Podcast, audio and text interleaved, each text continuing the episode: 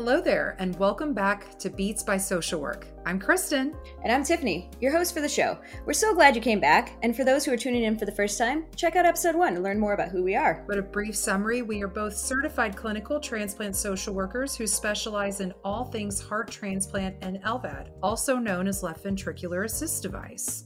Our goal is to talk all the things transplant and LVAD, from the social work perspective, and to bring the human element back into the world of transplant for our fellow social workers and our patients, as well as professionals who may stumble in. As a reminder, we are social workers, but we are not your social worker. So we hope topics discussed here will lead you to further discussions within your own transplant team. Hello, Beats by Social Work listeners. This is Kristen. And this is Tiffany. So we are doing an offbeat episode this time because we are fully utilizing our time in the same zip code to get as much content out there to you as possible. Woo-hoo! I know, but Tiffany here does not know what we are going to do, what is in store for us. I am going to hold the idea hostage, and Tiffany has just got to buckle up and hope to God that she can keep up. Oh, man. As an Enneagram 6, which I regretfully and remorsefully say that I am, that kills my soul a little bit. But I'm here for it because I also love to be spontaneous. I'm a walking contraindication. Good. Because contradiction, not indication. I mean, if you're contraindicated for transplant, we can talk about that in another episode. No, walking contradiction. Okay. And I'm an Enneagram 1, and so I'll be ruminating over this conversation later with my inner critic. And so if you don't know what the Enneagram is, I suggest you look it up and then take your quiz online. We would love to hear what you are as your Enneagram number. So this is what I have in store for us, Tiffany. I have Googled 100 questions to ask on a first date. And I am going to reword the questions so that they pertain to social work instead of a first date. Huh. Are you ready? Well, it's a good thing I put my invisible sunglasses on. Yes. They make me invisible. Or the sun never sets on a badass. I don't know. I don't think the sun ever sets on a badass. So what is your favorite memory of social work? Oh, that's a hard one. Yeah, it's the first one. I can't change it. Yeah. Well, okay then. First memory, repeat the question one more time. What is your favorite memory of social work? Favorite, not first. As a social worker. Okay. Favorite, but it was the first question. Sure. So I heard first memory of a social worker, and that's going to be a completely different answer. Favorite memory as a social worker.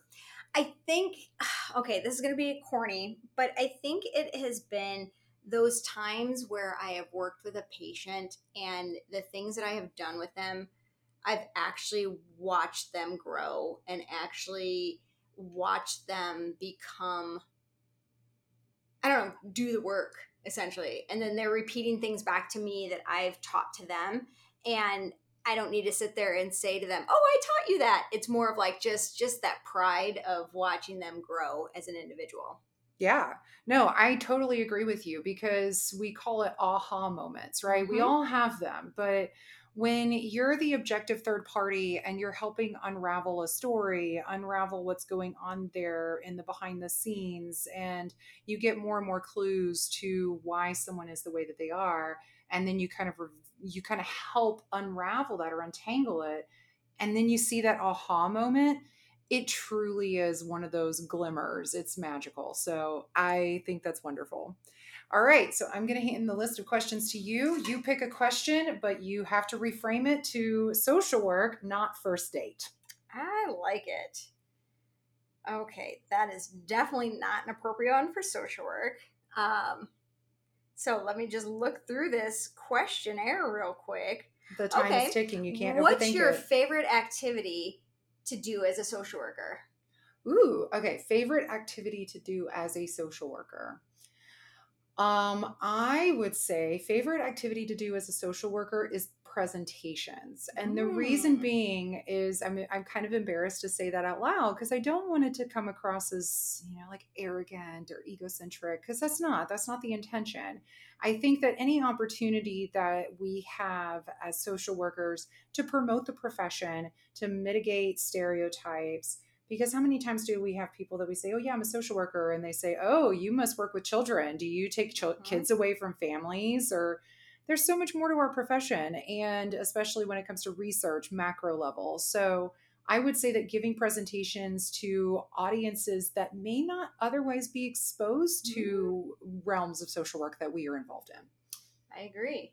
I like that answer. And you know what? I appreciate that answer because it is not your typical, I like doing therapy or this or that. It truly is. It's highlighting the work that we do and getting the word out there about what we can do as social workers. So good answer. I like it. I like it a lot. Nice. Okay. And so when you hang out with friends, do you feel like social work and your job is your priority or your friends are your priority? Ooh, that is a good one. Am I hanging out with my social work friends or am I hanging out with my non-social work friends? Am I hanging out with my transplant friends or my non-transplant friends? Good question. That is the question. I think, you know, one of the things for me is connection is a very important. And so my friends are a priority. Now, friends priority end all be all. But when we say that, it's sometimes when you are enthralled in the work is my priority. And so my friends have gotten to know that. Yeah. If I am at work, I may not respond to you. I may not be able to text you through the day. I may send you a meme here or there. And that's when, you know, like I'm having kind of a day that I need to take a step back. However, my friends also know that if it's a true emergency, that is the one and only time, my friends and family, that I will drop whatever I'm doing to go handle that situation. Mm-hmm. So I guess my answer is kind of, it's a 50-50. Mm-hmm. My friends are the most important thing to me. My family is the most important thing to me, but work is also important. Mm-hmm. So it's those crisis moments that change the priority, just like with our work that we do on the day-to-day, right? Our priorities change based on what the need is. So I'll say my priorities change based on what the need is. Okay. I guess it's my turn. Okay. So, I like this one. What do you want to do when you retire? Oh my gosh. Someone actually asked me this just the other day. They asked it differently. They said, if money was no object, what would you do? Mm-mm. No. This is very specific that I want it to be when you retire, because I think it's a very pertinent question to social workers. What do you do when you retire from social work? Well, or your current role?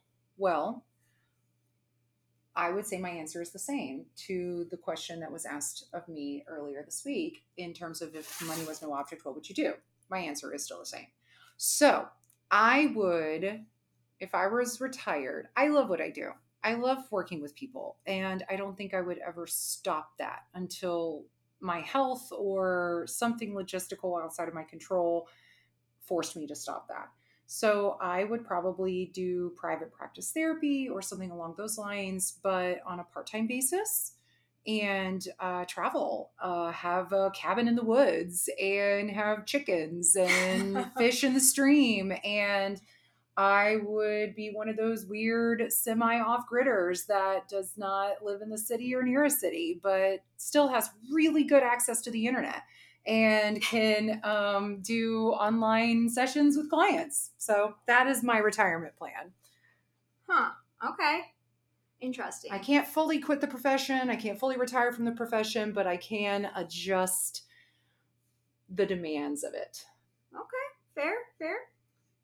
Okay. All right. It's my turn. What is your, we already asked that one. Wow. They repeat these quite a bit. Mm-hmm. Did you ever consider a totally different career path? Okay. Yes. Honestly, I did not. So how far back do I want to go? That's your call. I went to undergrad for elementary education. Wow. I wanted to be an elementary school teacher. What grade? I went as far as going through observation. So not student teaching, but I did the observation part of like observing and having to mentor a student one-on-one as part of that. And what I realized is I didn't feel personally I could be as impactful for a whole class versus doing the more one-on-one.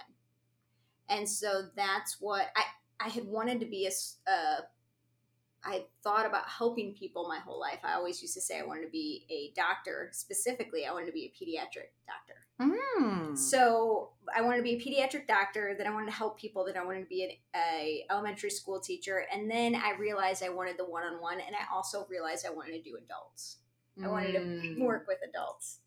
I love children, surprisingly, to some people who have met me. I really do. But I feel I can be the most impactful to the adults that maybe didn't have the opportunity to have the influences in their life, and that's impacted them. Okay. And so going through different situations, and that's where insert medical social work, because it's also the medical component. So I didn't become a doctor, but I'm still involved in the medical piece. Okay. Now, if you want to say something completely different on that, I would love to be a funeral director. Yes. I know that we've talked about this, especially because TikTok has so many different avenues in regards to funeral TikTok or death and dying TikTok, which is very interesting for those of you who have not experienced it. But I'm going to cut in line. May I cut in line? You may cut in line. There's a second question that I saw in here that was really good. Oh, that's not fair because I saw the question previously that I thought was really good. But go ahead. You cut in line and then I'll ask mine. Good. When is the angriest you have ever felt as a social worker? Oh, that's a really good question. I know. That's why I had to cut in line. And I also want to have you respond after I do. Because I think that's important for all of us. Because I think that there's an anger within the field as a whole at certain points. And I think the angriest that I have felt is when I was helpless. Yes. When I have done everything that I could to help a patient, but either A, the system as a whole is broken and it was out of my control, or B, the patient didn't want to help themselves. Mm. And as much as you do, it's that old adage, you can bring a horse to water, but you cannot make it drink. Mm-hmm. You can provide the support, the resources, but if the patient is not in the headspace to want to make that change, I mean, we can go into change theory in that process and in this discussion, if the patient is not even at pre-contemplation stage. Or change to them looks different than it looks for us. Exactly. And it is, you feel helpless in that moment because you think you know what is best for them. And I rephrase that specifically and directly because, as you said, change looks different as well as success looks different to each individual. And so we could be hitting our heads against a wall saying, I want the patient to do this, and that doesn't look the same for them. And I think to bring it back into transplant and LVAD is success after implant, success after transplant looks different. What the team's version of success, it could be different than what the patient's version of success. And by putting that on the patient sometimes can also lead to this internal struggle. Yeah. So my turn? Your turn. Okay. What makes me angriest as a social worker is, I'm trying to think of a good way to word this, honestly. I would say that I go along the same theme that you do of the feeling of helplessness. The big thing that I become very angry about is twofold. One, but it all kind of wraps into the same fundamental concept. When social workers, especially in the world of transplant and LVAD, when social workers and their clinical skill set, their education level, what they bring to the table is gaslit, minimized, bullied, or just outright ignored by the rest of the medical team. Specifically, and I'm sorry to say, because there are a lot of physicians I love, but there are a lot of physicians that I have been bullied by. Mm-hmm. And I that is unfortunately the reality of what we do. And I have had physicians say very, very harsh comments. One that comes to mind in particular is when I said that a patient did not have the resources to, in order to cope with an LVAD, in order to successfully live with an LVAD. And I unfortunately have to consider them high risk from a psychosocial standpoint. The physician looked at me and said, so you want to put a pillow over his head and suffocate him to death? Oh, man. And kill him. Ugh. And I was new in the profession at that time, and I struggled with that. But now I'm in a place where I get angry at those kind of comments. And I think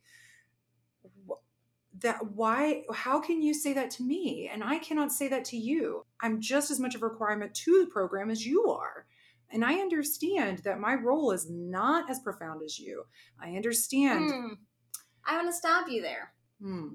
Okay. I'm sorry. I have to interrupt. No, I'm glad you do. When you say that you understand that your role is not as profound as theirs, I'd have to disagree. Not as profound in certain capacities. Because I think it does. Yes, they are life. We cannot do what they do. Right. We absolutely can't. I'm not here to try to pretend we can't. I can't intubate a patient. We couldn't even be here without the physicians, without the nurses. Right. We could not. Absolutely. I mean, they are brilliant in the things that they do. They are literally saving lives. Mm-hmm. But we save lives as well. And I think that when we minimize that part of it, it also minimizes and undervalues our profession that we are so much trying to elevate. Right. It goes back to, we've said this before, the cog in the machine, right? They may be the bigger pieces of the machine. They may be the more prominent pieces of the machine that people look at and say, yeah, without that, it's absolutely not going to work. Well, let's take an engine of a car. Take the engine. Mm-hmm. The engine's not there. The car's not going to go. Mm-hmm. You take the transmission. Your car is pretty much totaled without the trans, right? But we are also those pieces that are kind of putting them together. And if you take those out, the car doesn't work. You take out your brake pads, car doesn't work. If you take out the grease, the pieces that you don't recognize that are part of that engine that have to go into it, the nuts, the bolts of that engine, right? We're kind of like the nuts and the bolts. The engine is the piece. It doesn't run without it, but the engine isn't secure without the nuts and bolts. But so then, that's what I'll say. Yeah, but then I'll carry it on a little further. And then what ends up happening is we present these risk factors. We have patients who we see the likelihood of suffering after transplant or after an LVAD. That's not to say that they will be the 1% that, given the circumstances, that they will thrive and be successful. There's still always that potential for hope. But even despite presenting all the barriers, despite presenting all the risk factors, and utilizing an evidence-based approach, we're often bullied, gaslit, or outright ignored. But then what ends up happening in some of these patient situations, then we have patients who actually do end up down the road of suffering and struggling to cope and exacerbating mental illness and exacerbating those risk factors and lack of community resources. And then the physicians, the same ones who said that all of those things to us upon presentation, they then turn around and say, well, didn't you see this coming? Mm-hmm. Why didn't you present this? Did you indicate this in your assessment? I love that we are going there because that is such a big part of this. And especially I think for new social workers, and I'll get to another question, but I think I just want to take this, and that's what we can do in the offbeat episodes, right? Exactly. Especially when we think about new social workers in that aspect of, well, this is what the team wants, or this is, I have to kind of, I don't want to say bow down, cater an approach. I have to change my perspective on the situation to tailor to what the team wants, right? But we are utilizing our clinical skills. And I think that is where I struggle, and I am on such a mission. We cannot take somebody's blood and put it into a machine and get lab values. We can't. Our work is not that. But our work is such that we are taking a person's information, their history, and we are putting it within our social work theories, within our intervention plans, and we are identifying risk factors and then developing interventions for risk mitigation. So we don't have that clinical piece of data, but we do have that clinical skill set piece. And that is so, again, under-recognized. And it's two parts. It's our fault too. Fault, that's a big word. it is us of saying and playing into that role. Just like when we think about roles within a family, mm-hmm. right? We play into being the youngest child, or we play into being the child versus the parent, instead of the, when we get to a certain age where we are able to have regular conversations. The golden child versus the hero versus Or even having a conversation with your parents, aunts, uncles, whatever it might be, mm-hmm. that you are no longer that child that you once were. Mm-hmm. Respect your elders. True. But you can have a conversation. You don't have to always regress to that role. It's really super hard. But it's the same in this context of, we need to stand up for the work, but we also have to make sure that we have the skill set to do so. Yeah. Don't just say, well, I went to social work school. I'm a social worker. Listen to me. You have to have, and that's where continuing education, that's where continuing to review articles or podcasts or things of that nature are so important, but that's what's going to give you that fuel to continue that fire, to continue to step up and say, well, according to this theory, according to the latest studies, according to the community of social workers, this mm-hmm. is best practice. But the magical word. What I'll add to that too is, and for clarification for listeners, when we are talking about presentation to the medical review board, at the end of the day, the decision does not fall on one individual. No. And I think that's worth bringing up as well, is because there have been certain circumstances where there was significant contraindications for a transplant or LVAD because of social work and psychosocial risk factors. Examples of that is, could be, and it's also based on the program and the guidelines of the program, things like that, but lack of caregiver support, lack of adequate housing, active substance use, active psychiatric illness. There's all different things that could indicate a contraindication. At the end of the day, the decision falls to the medical review board. And so we can give those risks, we can provide the risk, but the decision falls to the board. Where I get angry is when the board tries, or physicians within that setting try to change our answer. Mm. Yes. Because I'm okay with you saying, yes, I have factored in your risk factors into equation. I have taken what you've said into consideration. Given that and all of the other information to place, the board has decided as a whole, we will continue to proceed. That is extremely different than, did you as the social worker work hard enough for a care plan? Did you as the social worker work hard enough to get them better insurance? Did you as the social worker think about this, this, this, and this? Did you factor in their culture? Is that something you may have considered? But when we're questioned and gaslit and there's all these things, and sometimes, especially social workers that are new into the profession, are made to feel so small and so helpless. And that's where I get angry. Mm. It's true. And I think, though, something I want to point out in all of that, and I want to reiterate what you said, it is a group decision. Yeah. And it can feel very difficult because you feel like you were the one that made the decision, but it is not on you, just mm-hmm. like it is not on the surgeon. I love to say it's like this Venn diagram that I've created. And I actually have created a visual to show to my medical team. But I explain it to patients in the same way, and I always use the hand gestures. You can't see me, listeners, but I'm using my hand gestures now. Yes, she is. You have your bubbles, right? You have your medical, your surgical, and your psychosocial. Mm-hmm. And your patient should be in the middle of all of that. Red flags can be in any one of those bubbles. Right. And any one of those bubbles could outweigh certain things, right? Mm-hmm. But all of those are so important, and all of those are part of the team. And so it is a team discussion. You are presenting the facts. Mm-hmm. And I think that's the important thing to note too, as these new social workers especially, or even as these seasoned ones who have continued to be gaslit and continue to be beat down or continue to feel like the weight of the world is on your shoulders, you are presenting the facts. Yep. And you have to remember that. You following your code of standards, you are following your code of ethics, you are following your guidelines set out by your institution as what the social worker's role is within the transplant, because mm-hmm. each institution should have a set of guidelines.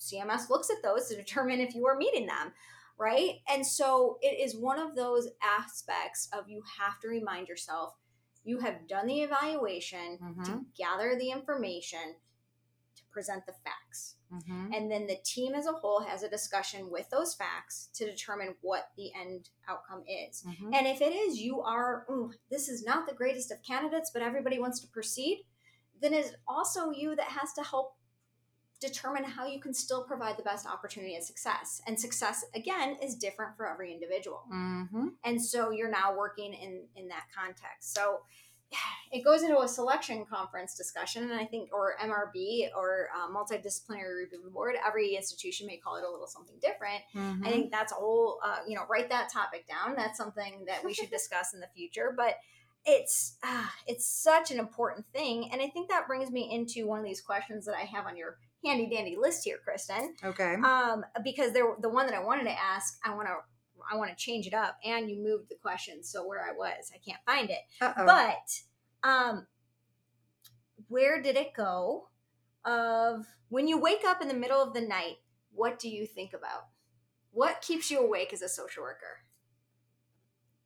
And I think that's what makes me so angry about when those comments are made to me in the medical review board. Did you think of this? Did you think of this? Did you call all the family members? Did you do all of these things? Because you know, if you didn't do it, the patient's going to die. And what they don't realize is that is what keeps me up at night. Mm-hmm. Did I call this family member? I did. Did I call them enough times? Yes, they didn't answer. They didn't call me back. Did I email them? Did I track down their email address? How far is too far? Did I go ask the patient again? Was I thorough enough? I go over every little tiny detail. And so then to walk into the medical review board or selection committee meeting and have that same inner critic voice that keeps me up at night at 2 a.m. being redirected right back at me from the physician's mouths is exactly what makes that upsetting and angry and difficult. So it's not an easy conversation to have, much less to post this as a podcast, but I think it's worth us talking about because mm-hmm. that's the other part about this profession is social workers a lot of times feel alone. You may be the only social worker in the entire program going, oh my gosh, am I the only one that feels this way? Mm-hmm. And the reality is no, mm-hmm.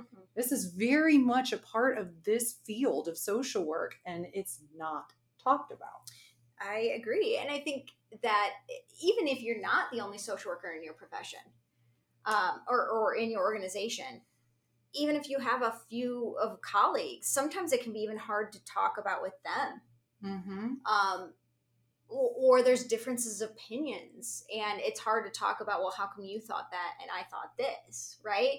And there's some discussions that can occur even within your own colleagues that you're thinking and replaying and wondering. Mm-hmm. Why did they think that and I didn't? Or why did I think that and they didn't? Mm-hmm. Right? And I think it's also bringing up HIPAA as a whole too. Yeah.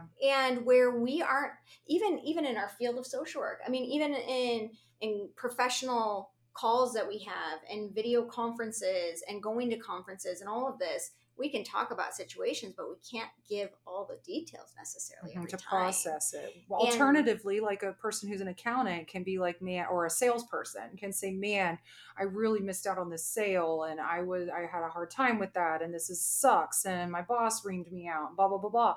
We can't necessarily process our type of work over happy hour with friends, like the way that someone in a different profession can, mm-hmm. because of the sensitivity of what we work with. So we carry this load and then we don't have a way to process it this in the same capacity as other professionals. It's true. And it goes back to your first question, I believe, that you asked me, mm-hmm. of the friends priority, things like that. And, right. and oftentimes why sometimes we are drawn to individuals that are of like mind and or become friends with people within our multidisciplinary group even. Yeah. And going out and as much as I try sometimes, I'm like, okay, Tiffany, we're not going to talk about work. We're not going to go down that route. Let's just be fun and free. Right? Mm-hmm. And then it's like, oh, Mr. So-and-so the other day. And I'm like, yes, he did. And I can't help myself, but it's an opportunity that someone is opening that door to say, it's okay, let's talk about this a little bit. Mm-hmm. And with your multidisciplinary team, sometimes though they're looking at it from different aspects, it's kind of your own opportunity to talk about it. But then I often myself feel, am I taking over the conversation? Because we get to know these patients so much more than the other. I mean, some of the multidisciplinary members know the patient based on what our assessment is and learn more about how to even work with that patient based on our assessment. I was recently talking to a group of multidisciplinary, specifically nurse coordinators, and how they can use the psychosocial to their advantage and how they can use that within that. Even their learning style. We learn about the patient's cognitive abilities, their educational difficulties. You know, in school, did you have any learning disabilities? And that can be hard to say, especially if you've worked so hard and now you are a thriving adult, but like, yes, I'm dyslexic, perhaps to one person. There's no shame in that. There shouldn't be. But it's okay. One thing I've learned, I actually learned this from a patient. Individuals with dyslexia, if you put it on orange paper, it helps them. Oh, interesting. And so it's thinking, okay, if you're dyslexic, well, hey, nurse coordinators, can we print the AVS? Can we print the instructions on orange paper? And see if it helps. Right? But I digress all the way around on that.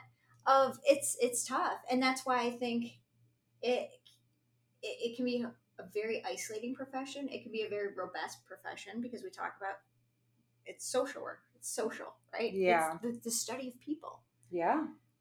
But you're not allowed to talk about it. Yeah. The specifics. And so sometimes when you find someone that is like-minded too, you can nerd all the way out. You know? I mean, let's be honest with our listeners even.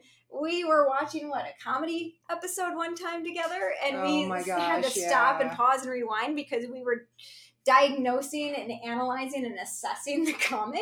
Exactly. Because they were talking about mental health, not because we just judge or diagnose anybody that's walking by us. No. They were talking about mental health. But it was a way to digress and unpack what we were watching. But I loved this. I loved this conversation. And listeners, let us know if this is something that you want us to keep up. I have the link to the 100 first date questions, and we will happily reframe them for social work and see where it gets us. But I like it. And actually look into our Instagram, because I think we should post a couple of the questions we asked today. I like that. Beats by SW Podcast is our Instagram handle, friends, family, foes. All of the above. Probably not physicians, but that's me being ugly. Hey, no, I know we have some physicians that follow. Yay! Thank you to the physician leader listeners that we have on today. We appreciate you because we couldn't do what we do without you either. Please don't take it as that. But yes, subscribe. We're being all the sorts of basic right now. Subscribe, review. We love it. We want to hear from you though, for real. That is why we do this. We say this all the time. We say this almost every episode as we end, but the goal that we have, we did this not because Kristen and I sit here and think that we are the experts in the field. Right, because we're not. We did this because we are very like-minded people, as we found. And can't shut up and get on our soapboxes and said, if it doesn't exist, let's do it. So here we are. Here, we want to hear from you because together we are better. Together we are stronger. All right. Have a good one and we'll see you next time. Bye. Bye. The information shared on this podcast comes from 2 certified clinical transplant and mechanical circulatory support social workers. The views and opinions expressed are our own and not affiliated with any specific institution or organization, but to the community of transplant and MCS social work at large. Beats by Social Work, Tiffany and Kristen, and affiliated guests and programs expressly disclaim any responsibility and shall have no liability for any damages, loss, injury, or liability whatsoever suffered as a result of your reliance on the information contained in this podcast or in any media. And none of the persons and entities noted above endorse specifically any tests, treatment, or procedures mentioned on the show. Our goal is to provide you with the most accurate information in the most respectful way. However, we are human and we ask for grace and accountability. If we say something you feel is incorrect or inappropriate, please tell us so we can correct ourselves and work to be better. Do not ignore inaccuracies or hold your feelings in. The only way to learn and ensure we do not make the same mistakes twice is to be made aware. That being said, our goal is to share information and to connect with our audience, but this is a new concept and we may fall short at times, so please be patient and respectful when you do call us out.